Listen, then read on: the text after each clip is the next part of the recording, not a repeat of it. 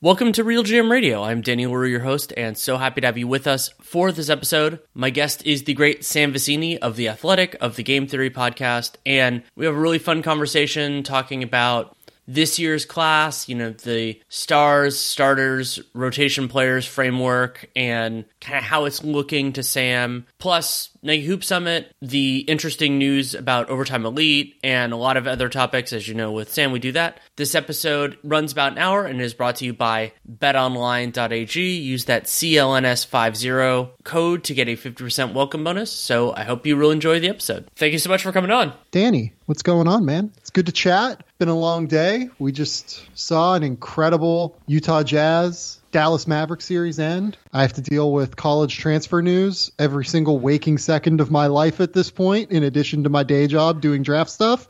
You know, this is this is where we're at in basketball right now. It's just a never-ending sphere when uh, April and May roll around. It is, and that you know, we the timing of this podcast for us has been different over the years, depending on your timing and mine. But I like to do a catch up on the draft and draft prospects after the NCAA tournament to get a sense of kind of where things are. And from what I understand, and correct me well, if I'm wrong. First and foremost, speaking of timing, I mean, we're doing a late night show today, folks. It's a uh, it's a beautiful 11 p.m. start going into the midnight hour. We're the midnight boys. Forget the ringer show. This is us. This is who we are now. it's it's midnight for me, and uh, and I don't know. It's like four o'clock p.m. for you. yes.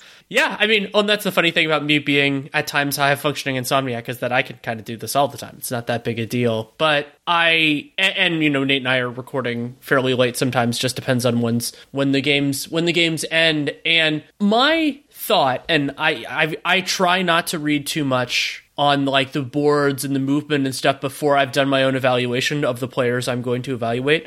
But yeah. from my cursory viewpoint, it does not appear that the 2022 NCAA tournament did much to move players at the top, or honestly, really even like the next level down. Is that correct? I think that's largely correct outside of, you know, maybe one instance, two instances, maybe. Uh, the, the top 10 is going to look pretty steady at this point, and it's in large part because uh, this NBA draft class of player is not at the level that the 2021 class was. Like we, we just we've been saying this all year. Danny and I, this is what the third time uh, we've done this since the 2021 cycle started. Sounds about right. I mean, it's it just hasn't changed and it's disappointing. There are some interesting high upside players that I think are trying to take advantage of potentially being able to slot into the first round, despite not necessarily being ready for the NBA. That could, you know, in retrospect, make this draft's depth look kind of interesting. But at the end of the day, I just do not see this uh, as a particularly strong draft. I still think that there are at least four players in the 2021 NBA draft class uh, that are better than anyone in this class over the years, you and I have kind of honed a way of discussing the draft, and I like to describe it as stars, starters, and rotation players. And I will have my own adjudication roughly a month from now, maybe two months from now, depending on how the next couple rounds go. But let's start at the let's start at the top. Like, do you think this is a strong, weak, or medium class at the star tier? I think it depends what you're looking for out of your stars. If you are comfortable with defining guys that can be like the number two guy on a good contender as stars, then yeah, I think this class has a few interesting players in that regard. I don't really see any of these guys being a number one guy on a contender, like a, and, like a top ten player in the league, or a top five, maybe more accurately. Yeah, I mean, honestly, I don't. I, I would be surprised if anyone reached the top ten level. You know, the law of big numbers when we're talking about you know ten to fifteen players at the top of this class that uh, have a lot of talent says that you know maybe one might crack that top 10 range at some point but it's going to be exceptionally difficult to evaluate which of those players it's going to be. And I think that you have a lower percentage chance of getting that player uh, through this draft class than you do in other classes. There's no Cade Cunningham. There's no Jalen Green, even in this class, in my opinion that ties in with something that I find so fascinating is that we've seen the league. Yeah, if we're talking about the absolute best, the best, you'd love to have a Kevin Durant or a Kawhi Leonard like those wings that can also handle the ball and create. But even just a high volume creator of any size, so whether that player's six foot or six yeah. four or six seven or six ten, they're just for whatever reason the supply of those players in this class specifically but even from the limited amounts i've heard from beyond that it seems like it's pretty limited for whatever reason. Yeah to an extent. I think that's right. You know the 2023 class has some interesting creators. There's some interesting younger guards and wings.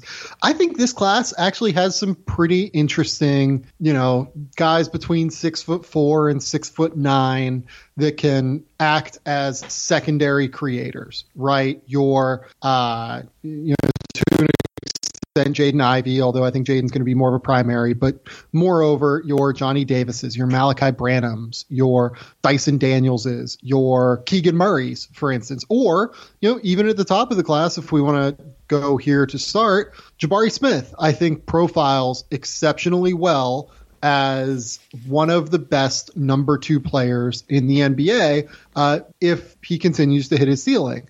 Uh, it, it's th- those are the kind of guys that are in large supply in this class, as opposed to primary drivers of offense. And a few will emerge. Look, like Jaden Ivey is going to be a good primary driver of offense. Um, you, you, know, someone like Kennedy Chandler, Ty Ty Washington. Uh, you know, I'm trying to think in terms of you know real point guards. There aren't a ton of great smaller guards in this class, but there are some of these bigger sized wings Shaedon Sharpe, Keegan Murray, Ben Mathurin, AJ Griffin, Jeremy Sochan, I think is pretty interesting. Malaki Branham, like I said, like there are a lot of those secondary type wings that profile into versatile roles in this draft. Those guys are in high supply, which frankly is, you know, a pretty interesting draft class in its own respect. It's just not necessarily a super high upside class. Like I think teams are going to be happy, you know, to get some of the guys they end up with in the late lottery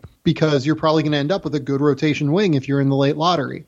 But as you get further down, you're going to be taking some home run swings, and that's where things can get a little bit dicey. They can, and those contracts are still a little bit deflated, but it has been thankfully the rookie scale has been improved, and so the decisions on some of those players. You know, I, I, don't. I think of the home run hitting in the like let's say the twenties as being a reasonable a reasonable thing to do. Like it, there could be some you know high floor or low ceiling guys. It depends on the year, but it'll be interesting to see all that play out. And I think that the I I, I focused on the high kind of the high volume creators because that's such an important role in the league. But capable wings are another thing that really helps the quality of play around the league. Like we're seeing that in in the playoffs that are going on right now, and the teams that can have you know you don't you don't having somebody having a Kawhi Leonard is great, but if you have a Dorian Finney-Smith, that's pretty damn good too. And We'll see where all of these players go. I don't think there's a guarantee that any of them are going to reach that kind of level, or not all, all of them are the necessarily even the three and D archetype. But adding adding depth there at what I consider the most scarce kind of like niche in the league is a really good thing. I think that's right. And I think ultimately it just leads to the league continuing down the pathway that it is right now in terms of being able to play multi versatile, multi talented, multi skilled lineups that generally make sense, right? Like at the end of the day, that's what it kind of comes down to for me. Like, are there more lineups that teams can play that allow them to versatilely match up? with other teams, right? Uh, you know, th- this draft has a few centers that I think are interesting, you know, e- even beyond the Chet Holmgren class, right? Like, I like Jalen Duren to an extent. I like uh, Mark Williams quite a bit. I think probably even a little bit more than consensus. I'm interested in Walker Kessler. Uh, Christian Koloko is like an interesting, you know, late first, second round flyer. But for the most part, the guys that have kind of moved up my board over the process, your, uh, you know, Blake Wesley's, Dalen Terry's, um, Trevor Keels is a guy that I have in the early second. Jake LaRavia, Kendall Brown. These guys are wings. And I think that having wings, particularly wings in the case of people like LaRavia and Kendall Brown's size uh, at six foot eight, having wings that have that kind of height and length uh, only adds to the potential versatility of what those guys can bring to the table. Part of the reason I love six foot six to six foot eight players as it, you know, like if, if you're drafting, is the idea that they are more slottable than a lot of other roles. Like you could think about a six foot guard. And if they're really good, then of course, you know, like they're a star level player, you can make it work. And if they're, if, if, if even if, you know, like in the case of the Portland Trailblazers, you have two really good players that are both six foot four and under, like you could have a very good team. And they made a conference finals and everything else. But Boston's a great example of this. There are a number of them around the league right now. The beauty of those true wing sized players is that even if they aren't starting caliber, if they are rotation caliber, you will find a place for them. And yep. if you don't have those players, and the Brooklyn Nets were a phenomenal example of it this year, it becomes so easy to exploit. And it can be a very it can be a very prominent problem even for very talented teams. I think that's right, particularly the point that as long as these guys are athletic and big, and particularly like most of them need to shoot, not all of them necessarily need to shoot, depending on your roster construction as a whole. Or if you have Fred Vinson on your staff. or if you have Fred Vinson on your staff who can just teach guys how to shoot, uh, your Chip Engellands, etc. Uh, yeah, I think that the key is just finding guys that bring versatile skill sets, which is why, you know, for instance, one guy that I haven't really given up on yet is Kendall Brown out of Baylor. Uh, you know, Kendall Brown is six foot eight. He is a freak show athlete. Uh, he is quick twitch laterally. He is all sorts of bouncy vertically. He is versatile defensively. He has shown the ability to guard, you know, perimeter players out high and switch on to them. If you think that you can teach this 19 year old to shoot at some point in the next three years, that guy is an NBA player and at six foot eight has a chance to be a really good one who can play the three and the four. Uh, you know, and it's also why, you know, a guy that I keep bringing up as someone I really like is Jake LaRavia. He is not a great athlete. He's kind of the antithesis of Kendall Brown in many ways, despite being six foot eight and just a year older. He is like a little bit heavier. He is still working on his conditioning and his frame, but has all the skill in the world and all of the feel for the game and processing ability in the world. He can really pass the ball at a high level. He shoots the ball at a high level. Uh, he reads the game really, really well and makes quick decisions that allow you to get your star players into better position. I'd be much less interested in this player if he was six foot four, right? But because he's six eight, it makes him a little bit easier to work around defensively. It's not that he's a terrible defender on the college level; he's just not a difference maker. Uh, and because he's six eight, it allows him to get his shot up at a little bit of a uh, easier release point than someone who's six foot five and is going to get contested a little bit more. So I look at these guys that are wing size. They can come in all shapes and sizes. They can come in all different skill sets, uh, as long as you're, you know, six foot six or taller. Basically, uh, it's it's a it's it's interesting to try and navigate which guys are going to be the best creators. And then, you know, you kind of mentioned the idea of just dudes who can get their own bucket, right? Dudes who can get their own shot. It's why, for instance, another guy that I'm really excited about right now out of NC State is Terquavion Smith. You know, he averaged 18 points a game as a teenager in the ACC this year. He can really pull up and knock down shots. He has this weird uh, penchant to go up for offhand dunks in the half court, like for some reason. I'm a big fan of his. I think he is a real shot to be a high level player. He's 165 pounds right now at six foot three to six foot four. So he's got to put on some weight. He's got to get stronger. He's going to be a project. But we've seen, you know, what happens if you're willing to invest in projects like this. I think that teams, you know, around the league are looking at the success story that is Jordan Poole and trying to identify what made Jordan Poole work on some level. Poole is a fascinating example, and you wonder. I mean, those the how you want to use the building blocks, how you want to develop a player out is also a really fun idea. Like for me, if a guy has a connected handle and has good passing vision, there's a lot that you can do from that. And also, as came up a lot in that NBA, like viable athleticism is of course a very important right. um, important part of this equation. Unless you have just ridiculous feel, and you know you can you can make it work. And yeah, like Austin Reaves made it work this year. He did. He has incredible feel, and he just it processes the game faster than everyone else on the court. One of the guys in kind of who fits some of that description is uh, Bennedict Mathurin out of Arizona. I he yeah. had a, had a nice run in the tournament until that last game, and that you know Houston made a lot of made a lot of players, let a lot of teams look bad. Or was it was it Houston or was it TCU? That that was his last game, right? TCU was the game where he like he went supernova, yeah. and then Houston is the game that made him look pretty rough. Houston plays super physical defensively. They have all sorts of athletes on the wing.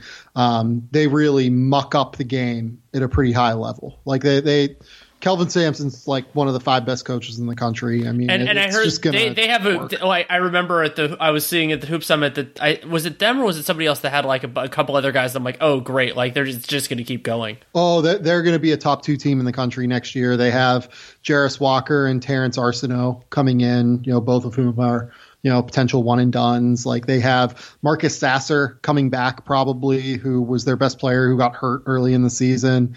They might be getting in a transfer here and there. Who knows? Like they're going to be even more talented and even better next year. Like they are. Yeah, Kelvin Sampson is a genius, and Houston was not really worth watching for NBA prospects last year. Uh, they are going to be eminently worth watching this coming year for prospects. I know that AJ Griffin has had an up and down year. We we've spent so much time talking about the top three. I kind of don't want to talk about them too much until I've actually watched the film, and then we'll have something new to discuss with them. What is the what is dividing people about Griffin? Yeah, so I went to the Final Four. Obviously, I was in the U.S. We got to hang out here and there before I got hit with COVID. Um, when I saw AJ Griffin in person versus when I've watched him on tape at lower levels, you know, U16s, Archbishop Stepinac, uh, you know, AAU, things like that, before he was injured. He uh, he sat out his entire senior season about, and then got hurt again in the offseason, coming into his Duke season um, with a knee injury. So when I saw him in lower levels, he was much more explosive. When I saw him at the Final Four, I was more like, oh, he just like straight up has to play off of two feet, doesn't have a ton of vertical pop in the half court right now, looks a bit heavy on his feet, to be honest. Um, but how much of that is like, okay, Duke didn't have a ton of spacing and he has to play off of two feet in order to avoid defenders because Paolo likes to play in the mid post and Mark Williams is a non shooter. Like there, there are a number of factors there, but the, the resounding kind of feel from evaluators is that AJ Griffin has incredible touch as a shooter, but we don't know what his level of athleticism is. And because of that, uh, also because of just his general motor level wavering from time to time, he also has a tendency to disappear from games. So, what do we do? Do we bet on six foot six, six eleven wingspan, great physical frame, and can shoot, or are we worried more about the deficiencies? And, I don't, I don't really have a great answer to that, to be honest. That also makes the mid lottery kind of an appropriate place for a player like that, and it wouldn't surprise me, based on that description and others that I've heard about Griffin, to see him go higher than you expect because it only takes one or two teams falling in love. And yep. usually the reason a player, a, divi- a divisive player falls is health. Like Michael Porter Jr., I think was a good example of that, where there are some teams that just like take them off their board. And so then right. it kind of solves some of the division elements there. Um, but with Griffin, I I like something that you talked about before, and I think he'll be a really interesting example of this. Is teams evaluating based on what they think they can cultivate within a player, and so like yeah. when you were when you were talking about, I'm trying to remember that was the the the athlete um, Kendall Brown and I was like, yeah, I, I, got really angry. I got really angry that the Toronto Raptors do not have a pick in the first round this year because that C sounds exactly like a Toronto Raptors player. And on that note, the Pelicans not having a first round pick, that would have been he would have been another fun one for them. Were that the case, they also don't have they well they do have a first round pick, but it's eighth. So that might be a little bit high for him. But but uh, well we'll see we'll see where that Lakers pick ends up though. That's another lingering storyline. But I am like, I, so, but you think about, okay, so Kendall Brown, you know, the question really, it seems like for him is the jump shot. And then for, then maybe it's a functional athleticism or burst or pop or something like that. And we're at a point now where different teams, I think, think they can solve different deficiencies and accentuate different strengths, which some of that might be right, some of it might be wrong, but it's pretty fun. It is. This is like purely an eye of the beholder draft. Like you're not going to see too many people really like lash out at others about what their board looks like because it's such a convoluted draft with how far away most of these players are from succeeding. Like I see this more like 2020 where I didn't think that rookie class played particularly well during that rookie season. You know, LaMelo has turned into an all-star, Anthony Edwards looks great, but you know, I think the cupboard is actually kind of bare beyond those two to be honest. Like there's, you know, a couple other guys that have been solid. You know, Saddiq Bey was good as a rookie and was fine last year. Um, you know, Pat Williams has been hurt. Isaac Okoro uh, has not been very good. Onyeka Okongwu has been hurt. James Wiseman's been hurt. Killian Hayes has not been very good. Obi Toppin certainly has not returned top 10 value. Jalen Smith, you know, got his option declined in the mm-hmm. top 10. Tyrese Haliburton looks phenomenal. I don't mean to exclude and, and him. I, and I really like Devin Vassell, too, personally. Yeah, and I really And Maxey, like of course, Vassell has been well. wonderful. And Maxey's been great. But in general, you can go down that list. Then you go into the 20s. Zeke Nnaji has not been great. Leandro Bolmaro was not very good this year. RJ Hampton has not been very good. Immanuel Quickley looks like a good backup. Payton Pritchard looks like a good backup. Azubuike has not been great. Jaden McDaniels looks like a starter. Uh, Desmond Bane has been exceptional, but Malachi Flynn doesn't look great. Uh, and, then, and then the 30s through, are just a disaster zone. 30s are a disaster do- zone outside of Xavier Tillman. You know, 40s are Tre Jones, who looks fine, basically a disaster zone outside of him. 50s are a disaster zone. Even the teens, like Kira Lewis hasn't been great. Now he's hurt. Aaron Nesmith isn't in Boston's rotation. Um, Poku, as much as I love my dear sweet boy from Serbia, I have no fucking idea what he is right now. so I, it's it's complicated, man. I, that 2020 draft looks a bit rough, and I think the 2022, by the way, is probably early on, at the very least, in these players' careers, early on. I think is going to look similarly not awesome uh, while a lot of these players work to develop toward being good players. Uh, th- there are a lot of projects in this class, I think. That does align with the general concept that I've always urged teams to consider when they're evaluating and and of course there are exceptions all the time but it's you're not thinking about this player contributing immediately. In in great in certain circumstances they can. The New Orleans Pelicans are a fabulous example of players doing so early on and that isn't necessarily all just guys with super draft pedigrees. It can be an undrafted player like Jose Alvarado or Herb Jones is mm-hmm. a second round pick who was absolutely awesome this year. First team all rookie for me and I think for hopefully almost everybody. And the, but the general concept is these are players that you think over the course of two to four years you can mold into something appropriate relative to their draft position. And that is what you're looking, you know, you're not looking at it as this is a starter day one and then all the way through these first four years of the contract. Like that's it can happen and it's wonderful if it happens especially if it's outside of the top 10 but i i've always said the team shouldn't focus on the first two years at all really when it comes to drafting players you know I think I disagree out to two years. I would like to see flashes by midway through the first or midway through the second year. I'll, I'll, clarify. I think it's for me expecting them to have any sort of role. Like if like flashes, sure, but not like you know, I, I wouldn't say that you pencil. You wouldn't want to like be like, I'm expecting this person to start year two.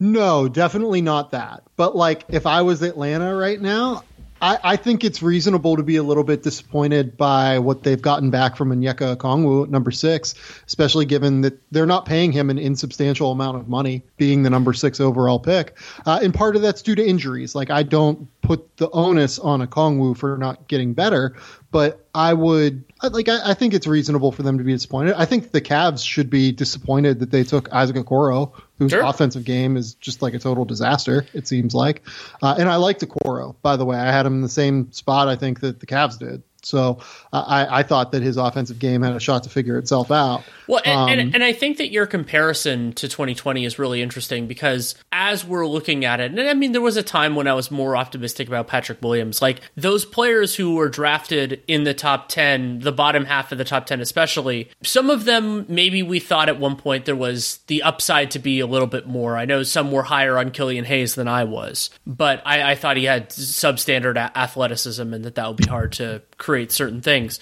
But what we're looking at now with a lot of those players, and I think Deni Avdija is a great example of this, like totally capable NBA player. I've liked his defense a lot, but yeah. they're profiling as support players, and the league needs support players. They make a huge difference in it, and that. But you know, like that's really what we're looking at. Like I would say, a realistic best case scenario for somebody like Okoro or Killian Hayes or Avdija is lower usage, but still vi- still useful player, hopefully as a starter. Yeah, I, I, think that, you know, especially now, I think that when the Cavs drafted Isaac Okoro, they probably thought that they were getting more. You know what I mean? They did. Like, I, I'm sure they did. Yeah. Like when the Pistons drafted Killian Hayes, they thought this is a potential starting guard. And that's just absolutely not the case, it seems like so far. Um, I, I, will note as a, as a kind of a stray note on Killian Hayes, as somebody who has been burned by these kind of toolsy guards before, there Killian Hayes' defense over the second half of the year definitely inspires some optimism. But a fundamental yeah. problem is if he's not better offensively, it doesn't really matter that much. Like totally. Shout out Dante Exum, um, who had some nice highlights in. I think he's on Barca now, and we'll see. We'll see. He is playing for Barca. His yep. his story. I will. I will note his story might not be over yet, and I would love to see him back in the NBA. Like the work, the work, if he can get get to that level. But but, but you know what though, for the Jazz who drafted Dante, because they had to sell low on him at the end of the day. Mm-hmm. Like regardless of his story as a person and as a player not being over uh, and it's not. I completely agree with you, and I, think that I think and hope that Dante Exum gets back to the NBA and has a real success story. He was great in the Olympics for Australia. For the teams that are drafting these players, like ultimately they have to be in some respect ready-ish by the 18 month mark after they've been picked. Otherwise, they just kind of crater in value. And as an asset, it becomes really hard to manage them on some level, especially when you're talking guys in the top 10. And by the way, like I think this extends to the second round particularly. Uh, that 18 month mark, I think, is when teams start to get gunshot or gun happy, uh, trigger happy. That's the phrase I'm looking for about jettisoning these second round picks, right? Like yeah, we saw Wood, Woodard and yep, Woodard and uh, Jahmi'us Ramsey and Vernon Boom, Carey gone. Yeah, Elijah Hughes is not on his original team anymore. Uh, Vernon Carey is not on his, his original team anymore. Tyrell Terry is not on his original team anymore. Tyler Bey got cut, I think, in the first part of his first season. Um, you, you know, you can kind of go down the list and you can look, and then like you can go back to 2019 like it's the same deal. Didi Louzada not on his same team anymore within 18 months of coming over after he was a stash. Uh, Deividas Sirvydis uh, not on his original team anymore. Daniel Gafford, who has turned into a really good player, they didn't get they weren't patient with him. Is maybe the way to put it. Sure, because teams get a little bit trigger happy on these guys. Bruno Fernando, Carsen Edwards, KZ Okpala. None of these guys are on their original teams. And you know, we talk about how the first 10 picks of the second round, you can A, afford to gamble a little bit as a team, but as a player, you're getting a guaranteed contract all of these guys like they did they did well to enter the draft and get the money that they did at the time when NIL was not a factor within college basketball, right? Like Bruno Fernando, I think got something like five million dollars guaranteed, four and a half, five million dollars guaranteed. That is a lot of money for him. And nobody's ever going to take that money away from him, which means it was the right decision to enter. Mm-hmm. But I think that these kids that are entering the class and the best information available at the time when they have to make their decisions about testing the waters is that you know, you're probably going to go somewhere in the 25 to 45 range. These kids do need to know that it is highly likely that if you are not ready to play within the first 18 months of getting drafted, you are going to be gone and you are going to be swimming uphill in your career at that point because KZ Okpala was considered a like project for sure, and the Heat were in on it until they weren't. It now he is like uh, I, I I don't even know where he's signed. To be completely honest with you, I don't know that he is signed anywhere, um, which makes it really tricky. It, it's really really tricky. It's a great point, and yeah, the so KZ Paul was traded from the Heat to the Thunder, and then the Thunder just cut him. I don't know that he picked up anywhere else, and. Right.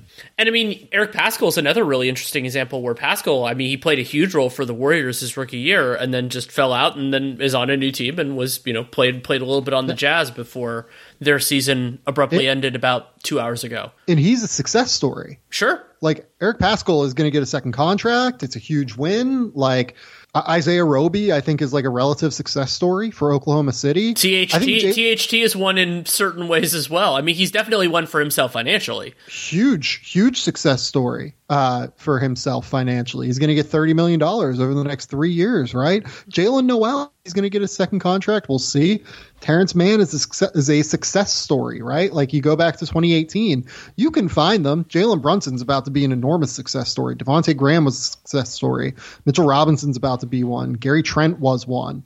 Uh, you know that 31 to 40 range Terance in Mann. 2018 turned out really great. Yeah, Terance Mann in 2019, 19, right? Yeah, yeah. Bruce Brown Jr. at 42. Jarred Vanderbilt got a second contract. 41. De'Anthony Melton got a second contract. Number 46 in that class but you know the the standard is high for those guys. And then you go back and you look you know 21 to 30 you'll find chandler hutchison aaron holiday mo wagner. I mean i don't know how the fuck landry shamet got that contract. Good work by i think his agents george langberg to get that deal. Uh, but jacob evans Dzanan musa and Omari spellman like all those guys are either second contract guys or minimum guys. So it's it's tricky i think once you get down into that level. It's very very tricky it is it, for sure, and I, I like the distinction also with second rounders because there's usually less invested, and they fell they fell enough that you're they're typically not super high potential guys. I mean, Okpala is sort of an exception that proves the rule, whereas like they gave him latitude and he he had a roster spot and he didn't deliver, and also yep. the specific and, and the guy that went ahead of him too, Nic Claxton, is a you know probable success story this summer. Probable uh, success story, and it might not be with his current team too. Like we could uh, totally how, how Brooklyn managed manages everything that they have to go through is going to be just just wild this year. Plenty more with Sam Vecenie, but first message from betonline.ag. Our partners at BetOnline continue to be the number one source for all your betting needs and sports information. Follow all the latest sports developments, including updated odds on the playoffs, fights, and even next season's futures. And don't forget that baseball is back, and the start of Major League Baseball season is finally here. BetOnline is your continued source for all of your sports wagering needs, including live betting and your favorite Vegas casino and poker games. It is super easy to get started, so head to the website today or use your mobile device to join. And please use our promo code CLNS50 to receive your 50% welcome bonus on your first deposit at BetOnline, where the game starts. I, I, want to talk a little bit about the Hoop Summit and the the kind of high school more age kids stuff that's been going on. And my big well, what the, the, good news is that i can talk to you about what what all of the nba people there told me happened. sure exactly. Yeah and, but i'm one of them so so like but yeah it's also but like i think my big takeaway from that and you know this is my first real indication of uh, some of these guys are actually in the in the potentially in the 22 draft montero and i think it sounds like leonard miller is going to be in too right yeah we should have a conversation about leonard miller because i'm fascinated to hear what you sure. think of him um, but i think for me what was most notable about this hoop summit class was the lack of undeniable star power. Like they have, there are yeah. a lot, a lot of guys that I that intrigue me. A lot of guys that I think with a year or two of seasoning can be excellent college players and potentially very good pros. But there wasn't a Markelle Fultz or a Karl-Anthony Towns or somebody where you just went, oh, that's like this. This guy is going to be a thing. Like there wasn't anybody yeah. who did it so you're looking at it kind of through a different lens and, and, i ended up in sort of a a little bit of a summer league mindset, which is, well, who pops and how do they pop? And Yeah. my favorite player, I'm not going to say he was the best player I saw, especially considering like you could tell certain things about where a guy's ranked based on like like the consensus. Because again, I'm evaluating most of these guys Can I can I guess? Sure. Who your favorite player was? Because you haven't told me this yet. Uh, was it Kel'el Ware? No, I did like I did like Kel'el Ware. Um, I, I Ware and Lively were both interesting. I actually like Dereck Mm-hmm. Lively better than Ware. Um, but no, where I'm going is Jarace Walker.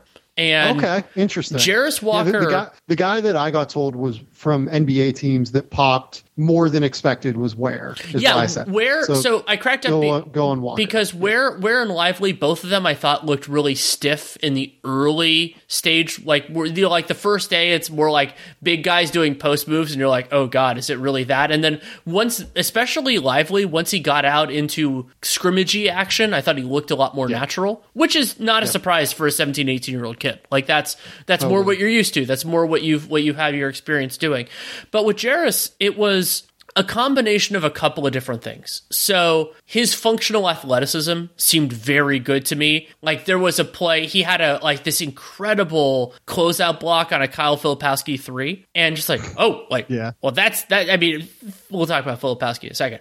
Um he had a couple of good finishes in traffic, but the thing that made Walker so I'm like, hmm, was he had a couple of really nice passes, had a hit ahead that was a little floaty, but got like got to the right spot. Had a, had a lob to a big that was a good read, and you know it was it was the right pass, and he passed it well, which was very encouraging. And so it's like for him, it was okay. He might not be that guy now, but it's what where you can go with what he has as a kind of you. We brought the idea of like a secondary creator or a complementary piece. Like Jarace Walker has wing size, he has athleticism.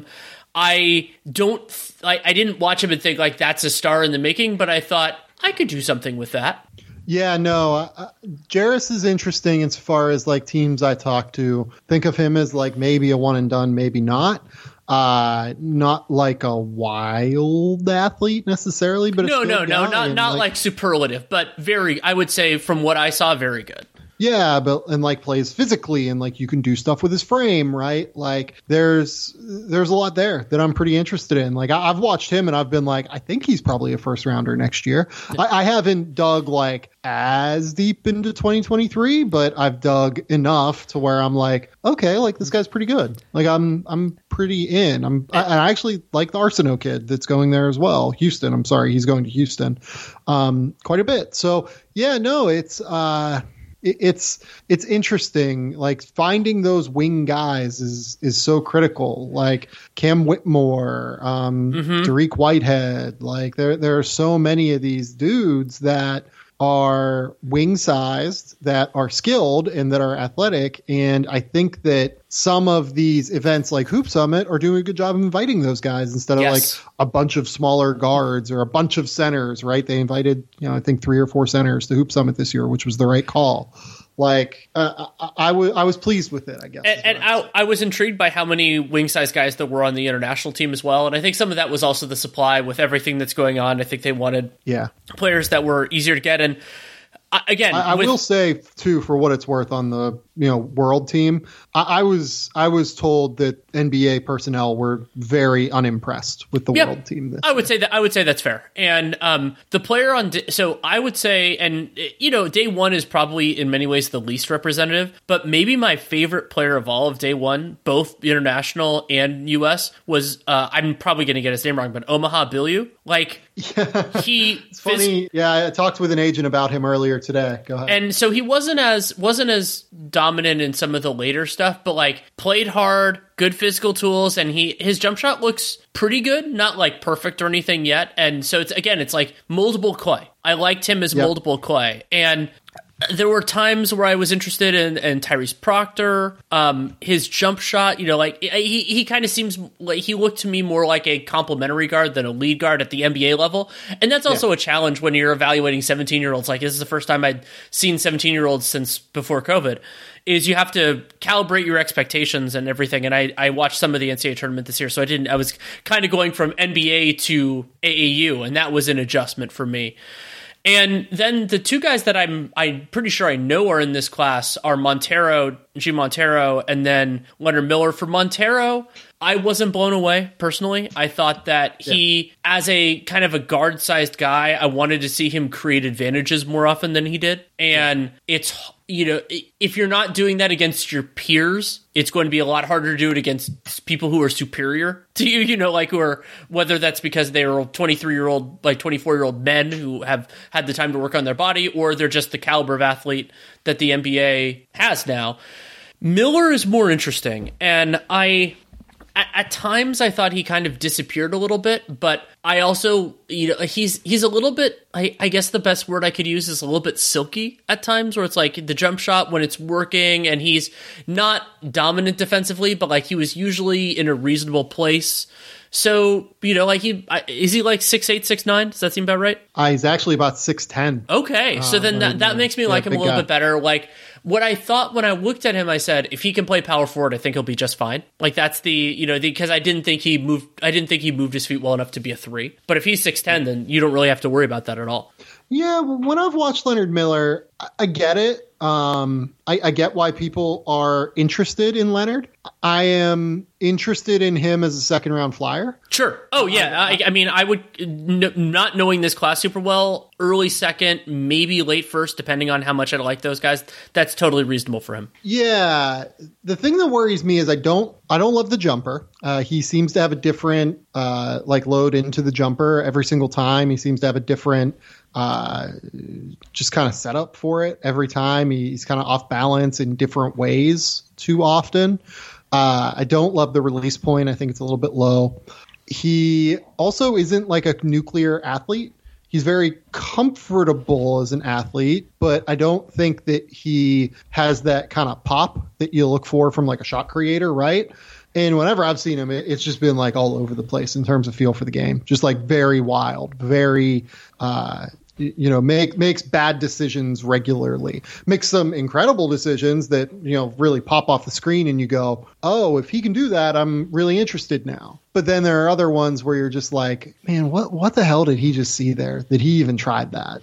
You know yeah, what and, I mean? and but like for example, I liked Cam Whitmore and Dillon Mitchell a lot more than him. Um, I Yeah. thought I thought both those guys. It's like okay, there's there's definitely a path for them into the NBA, and I think they'll both be very good college players. And I I really liked that Nick Smith and I believe Anthony Black are both going to Arkansas. And I, I and I'm like I yeah I, I just I watched them I'm perfect fit. You know like Smith was one of my favorite guys on day one. I thought that he kept his feet moving on defense and he's there were a lot of one of the most interesting things about the Hoop Summit for me was that the on Team USA the best communicators defensively were their guards. Like I, I, I hmm. thought that Nick Smith did a really nice job there. Amari Bailey, who's going to UCLA, was talking constantly, which is which is a good thing. And I'm sure a lot of these guys are so used to being the best players on their team that they kind of have had to be that guy a lot of the Yeah. time. But I, I liked I liked getting that because it and and for bigs it, a lot of the, there's a lot that's new in a circumstance like this and a lot of a lot of it is is a challenge. And I mean I've talked with going back to like Festus Ezeli and Damian Jones and like there's a lot that they have to do stepping into college and then stepping into the NBA um and so where where all of that goes for I think it's just a different process for bigs and so like yeah Bailey I like that with him and then Whitehead, I know that I, I had- I had heard his name before, so that's definitely somebody who I know has some has some juice, juice. Yeah, and him. I liked I liked it. My favorite thing about Whitehead was his ability to get downhill, but I didn't love his jump shot. I thought it wasn't particularly versatile. Wanted to, you know, it, it, it, like he to me, Whitehead seems like one of those players who has been able to dominate to this level with the things that he's good at that Yeah. he might not have spent the time developing the things that will make him really good as a professional. As a college player, I think he'll be fine with what he does now. And, you know, that I, I don't know whether he will do that or not. I, I don't you know, there's nothing like broken with his jump shot, but it just it wasn't at that level. Like I remember when I watched Jalen Green at in the G League Ignite film and when I watched him I'm like, oh like I mean, Jalen Green is a you know, different kind of caliber of player, I'm guessing than where Whitehead is but that is a you know like it, it is a reminder of I, I talk a lot like I mean it's funny I even talk my mom's a school teacher I talk with her school kids about this of like players once they get to the pros they improve so much it's like these yeah. high end high school players have to improve so much before and after they get to the pros. No, that's totally right. Like it takes real time, uh, but once they start really putting effort and energy into their games and improving their games, it does happen, and, and it happens pretty quick a lot of the time as well. Like and it, you can see guys really make a leap. It's super encouraging. Also, it seems to me like I haven't been going to youth stuff as long as much or as long as you have. It seems like the support structures are getting there, where they're you know they can get this coaching. I was I really enjoyed the Team USA event I did in late 2019, where they were getting you know getting guys into some of that and like communicating and accountability and every and everything there. And I'm sure it's been really hard for these kids over the last couple of years. Like that's it's oh, been totally. just the the system, and they've had but beyond even just like the basketball part of it for their lives and everything else and we'll have to see those ripple effects over time. But well, and even even beyond the development side the identification side has been really i can imagine. Like someone like blake wesley you know didn't really get to play AAU after he exploded as a player and now here he is and he might end up being a first round pick because we just like didn't get to see it Terquavion Smith's another one. Like these kids that just took a leap before they got to college, and then they show up in the ACC and they're dropping 15 to 18 points a game, you know, on self-created opportunities as teenagers. It's just really impressive stuff, man. Like it's, but it's been hard to figure out who's going to be great, and these this next class is another one that is going to be difficult, I think, to really know who the great players are coming in. Speaking of hard to figure out, Kyle Filipowski. I they're great Duke big. Yeah, possibly. Like I, I think that like so. I had heard, another player who I had heard his name, and I'm like, oh, we'll see how this is going to go. I the biggest thing to me was that he just doesn't move quickly enough. You know, like yeah. he's his, his his feet are a little bit cementy. Like I I had this moment with him where it's like I don't think he can. You know, and there's a lot of time for him to get better. I don't think he can defend power forwards. Like maybe in oh, college, no, no, in college, no, probably can. No, he's he's like, he's a center. But I don't level. I didn't love him. Like I mean, and he was you know there the Team USA had some real fives, so like he didn't he didn't look as good as a rim protector as Lively and Ware, but Lively and Ware are different types of players there. And Filipowski, so that like where he fits in college probably won't be a problem, but where he fits in in the pros, like and his the my actually my interesting favorite thing about him was his passing. Like yep. he just he just not only the vision but the velocity that he gets on passes. It's another reminder of why a lot of my favorite passers are tall. Is just that it's it's easier to not only get it there, but the angles are a lot simpler. So I didn't love him. I'm interested to see where his college career goes. Uh, I know your time is short. I wanted to take a couple minutes to talk about the Naasir Cunningham decision. And as somebody who is interested and, you know, kind of, we could say, emotionally invested in the development of players in America, I don't know enough internationally necessarily to get there. Naasir Cunningham using Overtime Elite not as a college replacement, but as a high school basketball replacement is absolutely fascinating. So yeah, I totally agree that it's really fascinating, and I, I think it's actually a really interesting decision for a number of reasons. You talk to people that have been down to Atlanta and the Overtime Elite program, and you talk to the players that have been around there, and you talk to just generally people associated with it and you talk to scouts and they'll tell you that th- they were impressed with what overtime elite did for these kids this year. Uh, a, a, good example of that is actually going to be in this upcoming draft. It's not Jean Montero it's actually dom barlow who is like this six foot eight kid that has always been a real athlete, like an NBA caliber athlete, but wasn't necessarily uh, like a skill level guy that was getting there uh, in terms of his ability to make things happen on the court. He went down to overtime elite this year, and NBA teams are genuinely interested now. Like he really improved his skill level, he improved his shooting, he improved as a passer. Uh, you know, he's not going to be some crazy high level impact, you know, ball handler and playmaker, but as a potential defensive player who can come in and maybe make a shot someday, as a project that you're taking maybe in the 50s, I've gotten really good feedback on Barlow, to be honest, to where I, I think it goes to show what overtime elite has kind of cultivated there. Look, I, I was as skeptical as anyone, and I'm still somewhat skeptical just because they need to figure out a situation that allows them to play higher caliber teams more often. But at the end of the day, I've heard really good things about what Overtime Elite is doing, and it, it doesn't surprise me that an elite level prospect like Naasir Cunningham, who was the number one player in the class of 2024, uh, has decided to make a move like this. Also, Cunningham's decision to retain college eligibility, and that might be. I was talking with Nate about it a little bit on Dunked On, and that might be just kind of a little bit of a shell game where it's you know you can kind of get things through NIL or everything else, but it's what I like about that and kind of what it made me think of is this could be a lot less linear than I had thought, and that could be really useful. So maybe there are some players where it's hard to get to one of those basketball factories. Maybe you don't live close, or maybe you think that the development support structure at Overtime Elite is superior for you. But maybe yep. you want the exposure of college basketball and March Madness to build your brand and everything else. There now there are lots of different ways to build your way through from 16 to 20, and I think that is a very good thing for young players even if not everything works perfectly every time. Well, and it lifts all boats as well. Like it forces the you know NCAA side to potentially uh, on the NIL side pay more money to retain high level players. It forces uh, you know the G League Ignite program to potentially pay more money. Uh, to the players that they're recruiting, right? It, it may just, it may eventually push the age limit forward. It could put. Um, I don't know if it'll go forward. I mean, push push it to eighteen, which is where push it, put it to where. oh, okay. Yeah, yeah, yeah. Yeah, I see what yeah, saying. yeah. Sorry, sorry. I should have been clear. Yeah, I I don't know what the age limit's gonna. I don't know what's gonna happen with the age limit. To be honest, uh, it's possible that it ends up at eighteen.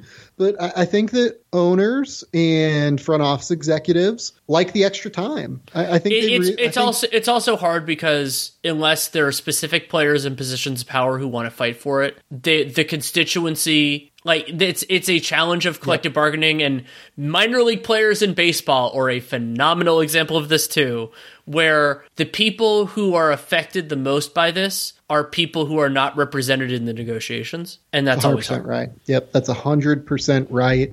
Uh, and on top of it, too, it's actually disadvantageous for the people who are voting because, you know, it's 18 year olds coming in that NBA teams are going to put time and resources into developing and potentially giving roster spots to uh, at the expense potentially of, you know, the older 32 year old minimum contract guy that uh, is coming in, if only because rookie scale deals uh, or, you know, first year entry level contracts are you know half as expensive as the contracts for um, 12 year vets or whatever right? 10 plus year vets. So it's you know i think that i, I don't know who's going to fight for the age limit to go up at the end of or to go down to 18 at the end of the day and and, and who's going to uh, fight hard for it because i think the owners are going to fight harder than the players are and that means it's not going to happen I hope it happens. I think if, it's more, I, I, think it's the right thing to do, but I also don't think it's going to happen. But I don't think the players are going to fight for it because I, I, think it's Agreed. disadvantageous to the player body. So like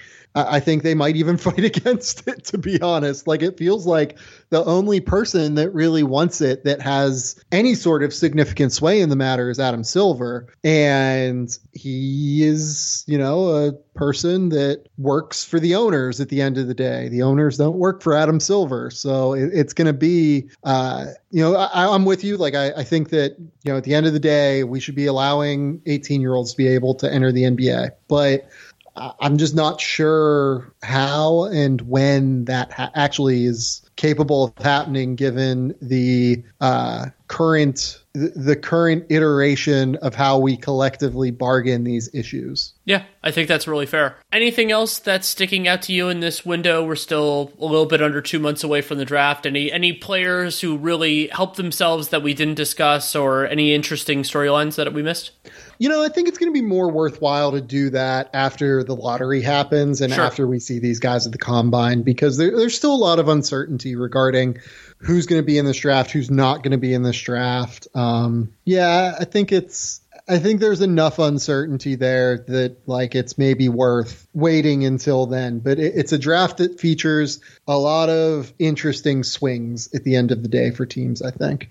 Excellent. Thank you so much for taking the time. Of course, Danny. It was always great to have this chat. Thanks again to Sam Vecenie for taking the time to come on. You can read his excellent work at The Athletic. You can listen to his game theory podcast, which I have been a guest on at various points in the past, but he has a lot of other great ones, of course, as well. And you can also check out his YouTube channel. You can get to that through his Twitter at Sam underscore Vecenie, S A M underscore V E C E N I E. Love having him on and getting a sense of it. I'm going to start hopefully watching draft film really soon, maybe before the start of next week. Just kind of depends on gaming timing and everything else like that. But I'm excited about getting a, you know, a preliminary sense of a few guys. We're not going to do, you know, the whole first round or anything like that, but I do enjoy watching watching these young players and kind of trying to get a sense of what they're going to become. If you want to support the show, there are a lot of different ways you can do it. You can subscribe, download every episode, whatever podcast player you use. Really do appreciate that. It can be Apple, it can be Spotify, it can be whatever. Really does help because helps our numbers and everything else, and because this show will never come out on a specific day of the week, it means that you will get to listen to it when it happens. Also, helping other people find the show, leaving a rating or review, or saying social media, hey, I think you like this, whatever it is. Really do appreciate that. And then the single most important thing for this show and any other that has them is to check out our sponsors. For us, that is betonline.ag, and you can use that CLNS50 code. You get a 50% welcome bonus. We get you telling them that you came from us, which means that hopefully they will continue to support us and really do appreciate that. You Can also check out my other work, Nate and I going strong with Dunked on Prime, talking about just about every game after it concludes, and we'll be doing that throughout these playoffs and getting into off-season previews, getting into our draft work and everything else. So Dunked On and then Dunked On Prime. There are few better times to subscribe to Dunked On Prime than during the playoffs, no matter what team or teams you're interested in. Can also check out my written work at The Athletic. Have a couple things coming out. Should be next next week. I don't think they're going to come out before then, um, but I'm I'm excited about it. How to just just wrote a, a big thing that'll be. I don't know if it's going to be one piece or two, but that should be coming out next week. Pretty excited about that. And if you have any feedback on the show, good, bad, or indifferent, Danny leroux NBA at gmail.com is the way to get it to me. If you take the time to write it, I will take the time to read it. That is a promise. And I'm trying to get better at replying. It's something that I've wanted to work on, but I will read it. And people do all the time, and I really do appreciate it. It helps make the show better. So thank you so much for listening. Take care and make it a great day.